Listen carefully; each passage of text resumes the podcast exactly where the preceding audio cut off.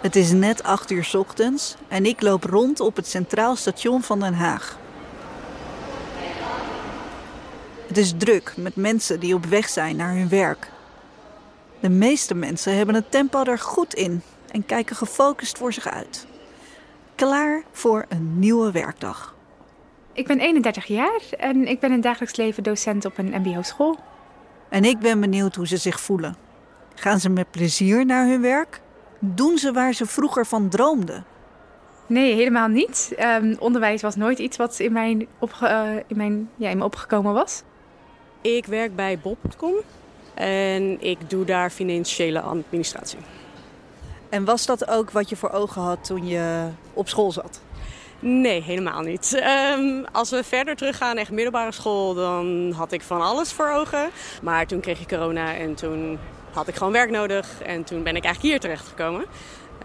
Um, wel gewoon naar mijn zin, maar zeker niet wat ik voor ogen had dat ik uiteindelijk eens een keer zou gaan doen. Maar je probeert gewoon een soort van keep your head down en gewoon elke dag gewoon naar je werk gaan en weer niet te veel vragen stellen of zo. Ik merk eigenlijk dat de meeste mensen dat eigenlijk wel hebben. Zelfs mensen die ik echt al van mijn basisschooltijd ken, die dan toen al riepen wat ze wilden worden en dat dan nu vol tien jaar hebben gedaan. En dan nu alsnog in hun dertiger jaren zitten zo van, oh is het nog steeds wel wat ik wil doen um, voor de rest van mijn leven. Dus een beetje dat idee van... En ik stel deze vragen hier op Den Haag Centraal natuurlijk niet voor niets.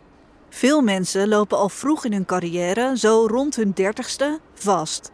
Ze doen werk waar ze geen voldoening uit halen en weten niet goed hoe ze uit die situatie moeten komen. Dus je zit nu dus uh, thuis. Kun je uitleggen hoe het voelt om in zo'n dilemma te zitten? Ja, dat voelt heel. Uh, soort radeloos of zo. Een soort. Dat je denkt. Alles wat ik dacht dat ik was, dat is niet zo. zo. Ik kom steeds meer hoe beter ik mezelf leer kennen, hoe minder ik goed mezelf ken of zo. Dus het voelt heel erg uh, alsof je zweeft. Alsof je nergens. Uh, en weet je, het erg overal tussenin zweeft, soort van. Ontheemd. Ja, dat is wel een goed woord. Ontheemd is wel een goed woord. Ja, ja, ja.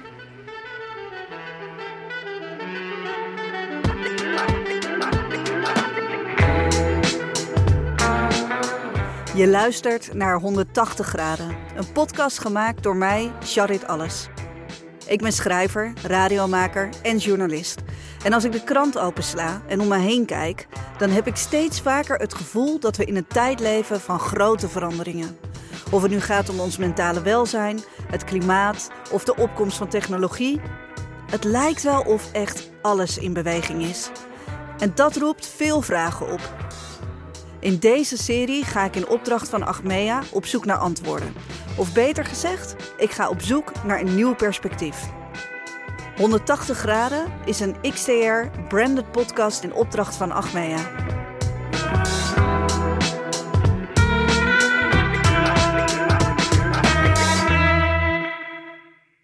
Het dertigersdilemma. Dat is de term die vaak gebruikt wordt voor een probleem waar veel dertigers tegenaan lopen. In hun werk- en privéleven weten ze vaak niet meer welke kant ze op willen. Om beter te begrijpen wat het dertigersdilemma precies is, reis ik af naar Vreeland, een dorpje aan de Vecht tussen Utrecht en Amsterdam. Dit is de plek waar Ingelien Veldkamp woont en werkt. Ik ben uh, van oorsprong psycholoog. Ik heb sociale en organisatiepsychologie gestudeerd. Uh, ik werk als organisatie. Vanuit haar werk begeleidt ze onder meer veel dertigers bij hun loopbaanontwikkeling. Het dilemma dat bij deze levensfase hoort, komt haar bekend voor. Hoe zou ik een dertigersdilemma omschrijven? En, nou, ik denk dat in, in feite uh, dat voor een belangrijk deel hierover gaat dat je uh, niet meer weet welke keuze je moet maken, omdat het aanbod zo groot is en je niet weet, je eigenlijk niet laat sturen door wat je zelf wil maar je laat sturen door dat wat je denkt dat er van je verwacht wordt.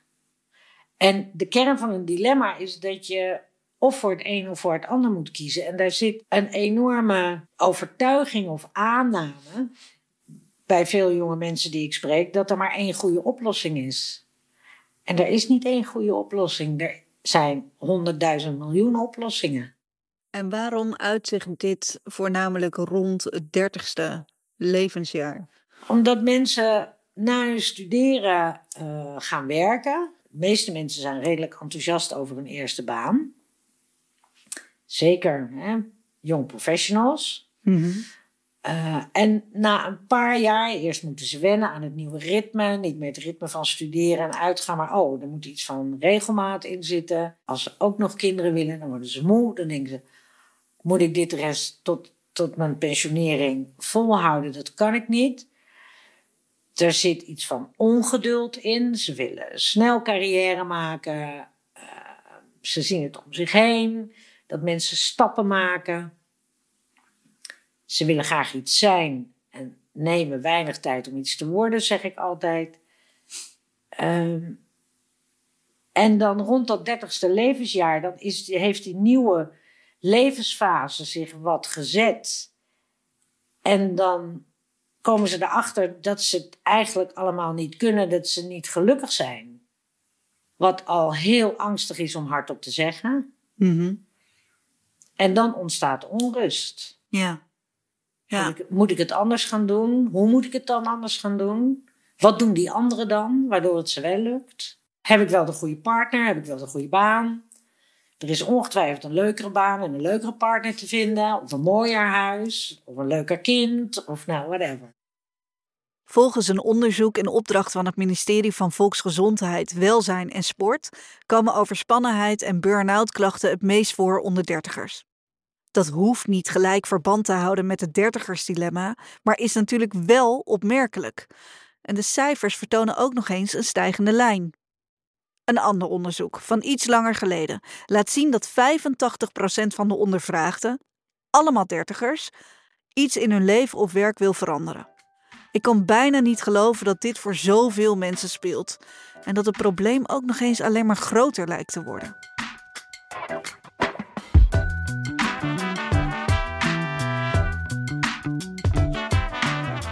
Ingelien begeleidt al bijna 35 jaar mensen op de werkvloer. Ik ben benieuwd of zij opvallende ontwikkelingen heeft gezien in die lange periode. Gek genoeg is werk uh, aan de ene kant belangrijker geworden en aan de andere kant onbelangrijker. Dat klinkt een beetje paradoxaal. En toch is het allebei waar.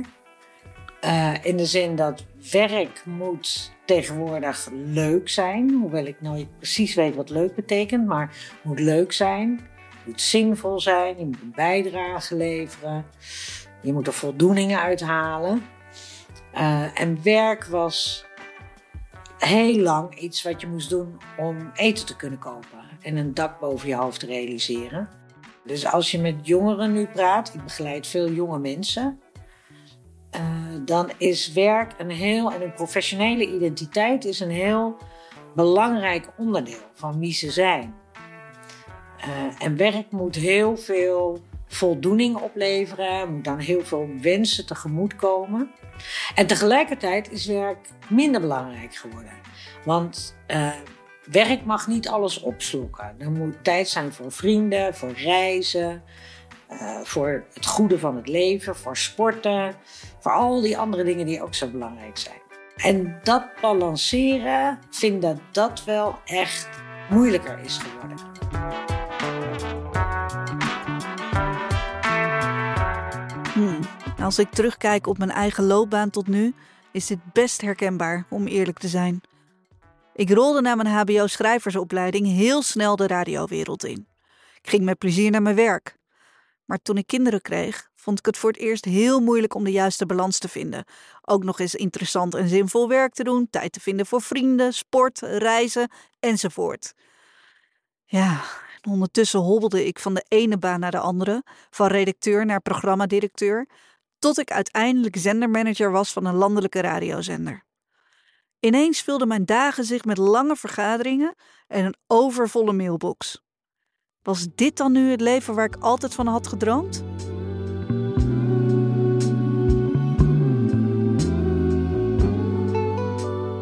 Mijn naam is uh, Thijs Sins. Ik ben uh, coach, een docent, trainer.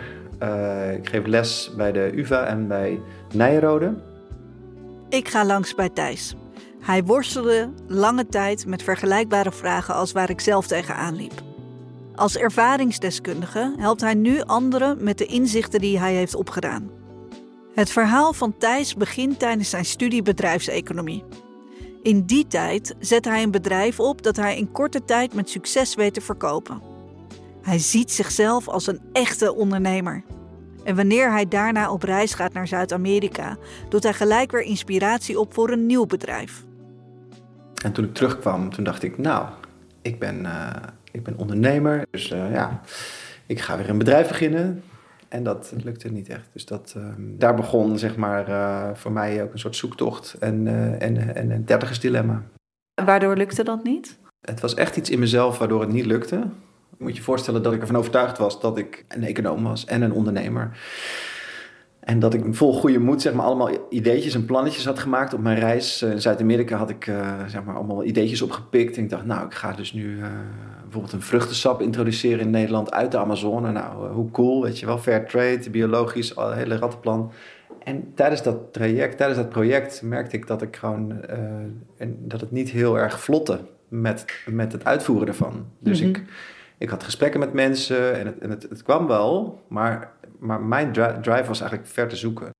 Op een gegeven moment moet je aan jezelf toegeven dat het niet gaat. Dat het dus niet lukt. En dat je zo'n heel nieuw bedrijf beginnen ook als een soort van zinloze exercitie ervaart. En dan loop je vast. En, dan, en, en ik ging mezelf dus ook vragen stellen van... maar, maar ben ik dan wel een econoom? En ben ik dan ook wel een, een uh, ondernemer? En uh, nou, op een gegeven moment kwam ik tot de conclusie... nou nee, Maar dat is natuurlijk doodeng, want, want daar heb ik altijd in geloofd. Weet je wel, dat was ik, ik, heb, ik heb tien jaar lang economie gestudeerd en heb heel veel pijn en moeite heb ik die studie afgemaakt. En dan ineens moet je toegeven, nou misschien ben ik dat helemaal niet. Mm-hmm. En uh, ja, dan val je, ik viel dus in een soort gat dan, noem dat maar een existentiële crisis. Van ja, niet weten wie je bent en, uh, en ook niet weten wat je wilt.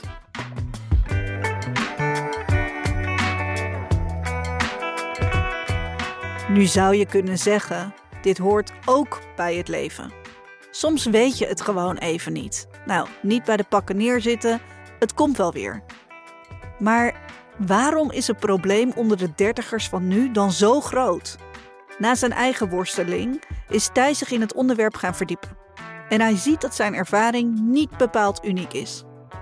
Nou goed, er zijn heel veel variaties. Maar in principe, dat, het dertigersdilemma heeft iets te maken denk ik, met zingeving met inderdaad uh, iets bereikt hebben waarvan je dacht dat dat het was. En uh, vaak ook ingegeven door je omgeving, door je, bijvoorbeeld door je opvoeders of door het onderwijs wat je hebt genoten. Dat je dacht, nou, dan, als ik daar nou kom, dan heb ik het bereikt. Of dan, dan doe ik het goed. En dan heb je dat en dan denk je, oh, oké, en nu?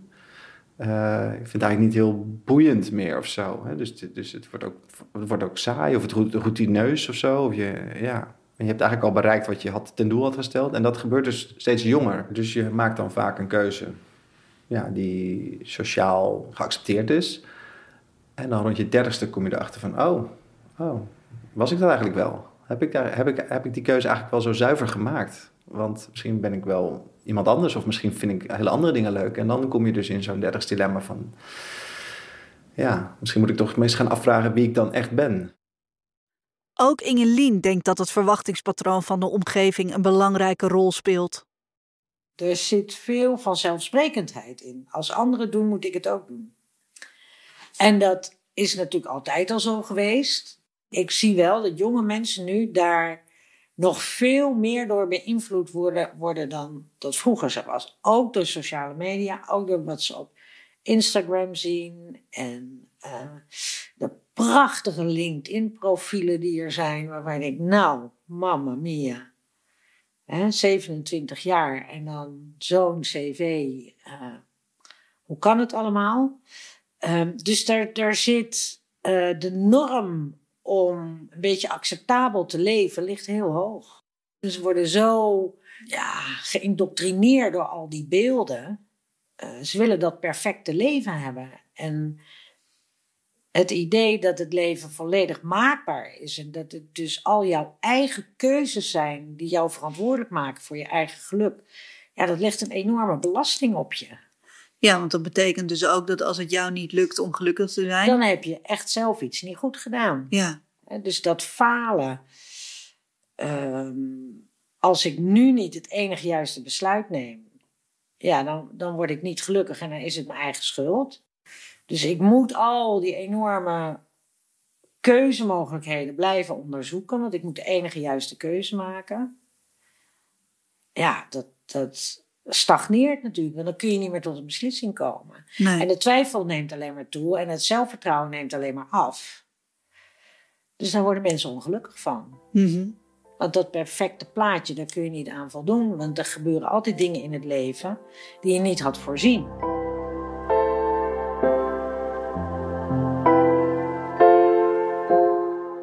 Mijn indruk is dat de onzekerheid die mensen nu ervaren door de enorme hoeveelheid informatie die ze krijgen over hoe andere mensen hun leven inrichten, Mhm. het niet eenvoudiger voor ze maakt. Ehm, ik heb ook altijd een voorbeeld. Kijk, ik ben 64. Toen ik jong was, mijn wereld was veel kleiner. Mhm. En ik ben opgegroeid in een tijd van verzuiling. Uh, je ouders hoorden bij een kerk of bij een stroming of bij een politieke partij. En daar ging je in mee. Dus je identiteit werd voor een heel belangrijk deel bepaald door het gezin. Als je vader vroeger bakker was, was de kans vrij groot dat je ook bakker werd. Mhm. Als je vader arts was, was de kans vrij groot dat je ging studeren en ook arts werd. Of misschien uh, rechten ging doen of iets anders. Maar nu moet je helemaal zelf je identiteit maken. Want die kerk is er voor veel mensen niet meer. Die politieke stroming is minder belangrijk. Dus je identificeert je veel minder met dat soort bewegingen of kleuren waar je bij hoort. Je mag helemaal zelf bepalen wie je bent. Ja, dat schept heel veel verwarring en creëert heel veel faalangst en verlies van zelfvertrouwen. En lang zoeken naar je identiteit.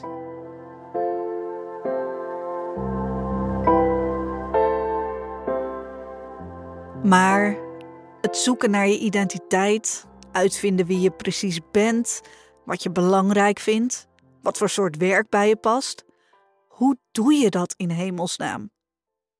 Stel dat ik tijdens mijn eigen zoektocht bij Ingelien had aangeklopt. Welke vraag had ze mij dan als eerste gesteld?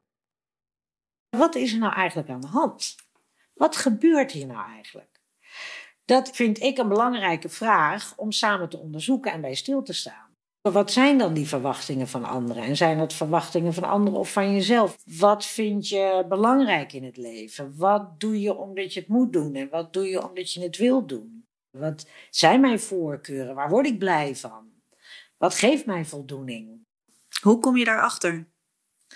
Ja, door, door dingen uit te proberen, door in gesprek te gaan, door zelfonderzoek te doen, door inspiratie te zoeken. Ik zeg ook heel vaak tegen mensen: uh, ga, eens, ga eens met je ouders praten. Ga eens praten over wat je nou heel leuk vond toen je kleuter was. Wilde je puzzeltjes aan tafel maken? Wilde je buiten spelen? Wilde je kleuren? Wilde je fietsen? Wilde je rolschaatsen? Ga eens met je ouders praten. Als ik naar mijn eigen kinderen kijk, ja. Hè, mijn, mijn ene kind wilde heel graag buiten spelen. Mijn andere kind wilde veel meer binnen met een boekje op de bank. En een beetje kleuren en knutselen. Uh, ja, dat, dat zegt iets over waar wordt zo'n kind blij van. Terug naar de kern dus. Proberen om uit te vinden waar je vrolijk van werd als kind.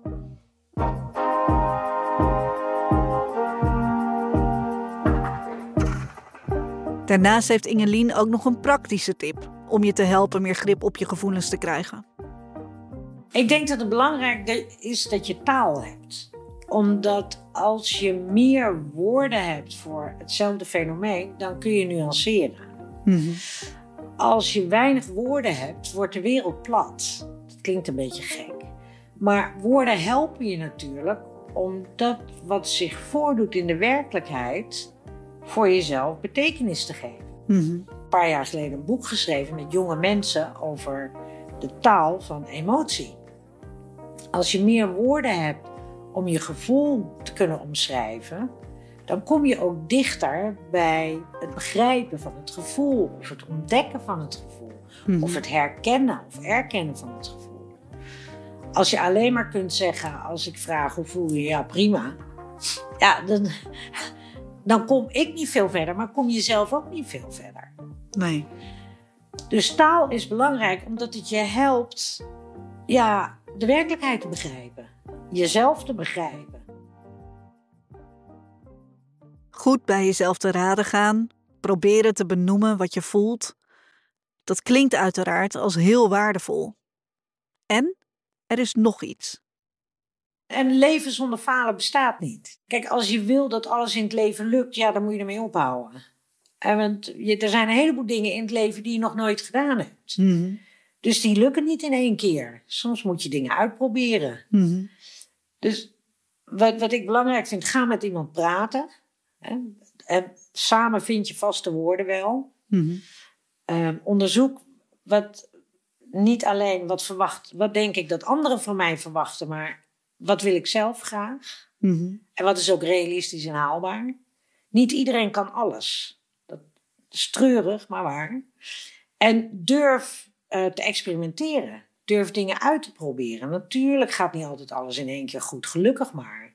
Als alles in één keer goed zou gaan, ja, dan, dan kun je wel stoppen. Ja, Dat, die situatie bestaat niet. ja. Je doet alles in het leven voor de eerste keer.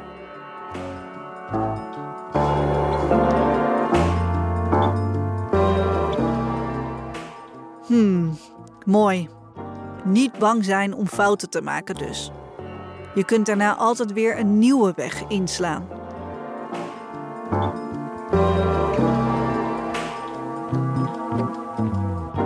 Even terug naar Thijs, die vastliep als ondernemer.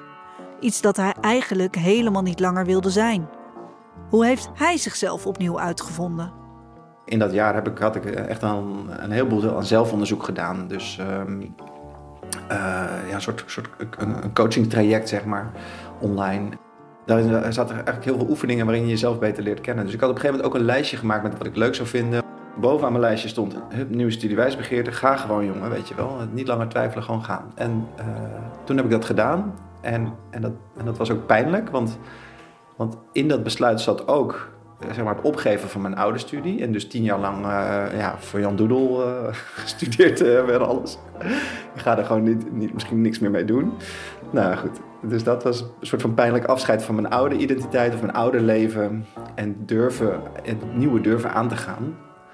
Ja, dat heb ik echt ervaren als een gevoel van thuiskomen. Dat gevoel van thuiskomen was precies wat ik voelde nadat ik de knoop doorhakte en besloot om mijn baan als zendermanager op te zeggen. Ik nam een paar maanden de tijd om erachter te komen waar ik gelukkig van werd. Voor mij was de uitkomst het vertellen van verhalen, schrijvend of, zoals nu, in de vorm van een podcast. Een keuze waar ik nog steeds helemaal achter sta. Mijn werkplezier is verdubbeld. Maar, eerlijk is eerlijk, mijn salaris is gehalveerd en die auto van de zaak is ook de deur uit. Damian Denis, geloof ik, hoogleraar, die had het over een speedboot. Waarin voorop, een grote speedboot, waarin voorop mensen staan met champagne en, en ik veel, lekkere wijven in badpak. En gasten met horloges en iedereen is aan het feesten en, en muziek. En je gaat als een gek, ga je over het water. Maar achteraan het bootje, zeg maar, achteraan die speedboot, vallen er allemaal mensen af. Weet je wel? En dat zijn de losers die, het niet, die het niet redden. Die redden zeg maar niet uh, om bij te houden waar die speedboot naartoe gaat. En dat vind ik zo'n mooie metafoor van, het, uh, ja, van ons leven nu. Je moet allemaal meedoen. Je moet allemaal succesvol zijn en, en, en, en krankzinnig veel geld verdienen of, of uh, succes oogsten. En dat laten zien ook aan iedereen. En, nou ja, en als je dat niet kunt, dan val je van het bootje af. En dan moeten dus mensen als ik of andere coaches of therapeuten moeten dan inderdaad die mensen dan weer bijstaan en zeggen: oh, dat, je, dat, dat is niet het echte leven. Het is niet erg. Het is niet erg, sterker nog, ik ben blij dat je eraf gevallen bent. Want uh, er zijn nog andere bootjes die veel meer in lijn zijn met wie jij bent. Of die uiteindelijk veel meer levensgeluk opleveren. Je moet echt sterk in je schoenen staan om te zeggen: nee, ik ben goed genoeg, weet je wel. Ik heb een, ik heb een modaal inkomen en dat is goed genoeg. Ik, uh, ik heb een, een prachtig gezin en dat is goed genoeg. Ik heb een lieve vriendin en dat is goed genoeg. Ik hoef niet op die speedboot vooraan te staan met champagne in mijn haar. Dat is denk ik heel lastig om die klik te maken, maar dat is wel denk ik onze opdracht.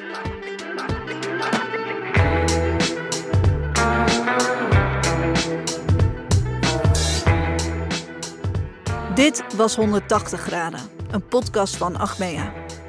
Bij Achmea wordt elke dag opnieuw nagedacht over grote maatschappelijke uitdagingen, zoals bijvoorbeeld het dertigersdilemma. En om impact te maken is talent dat ergens voor wil gaan onmisbaar.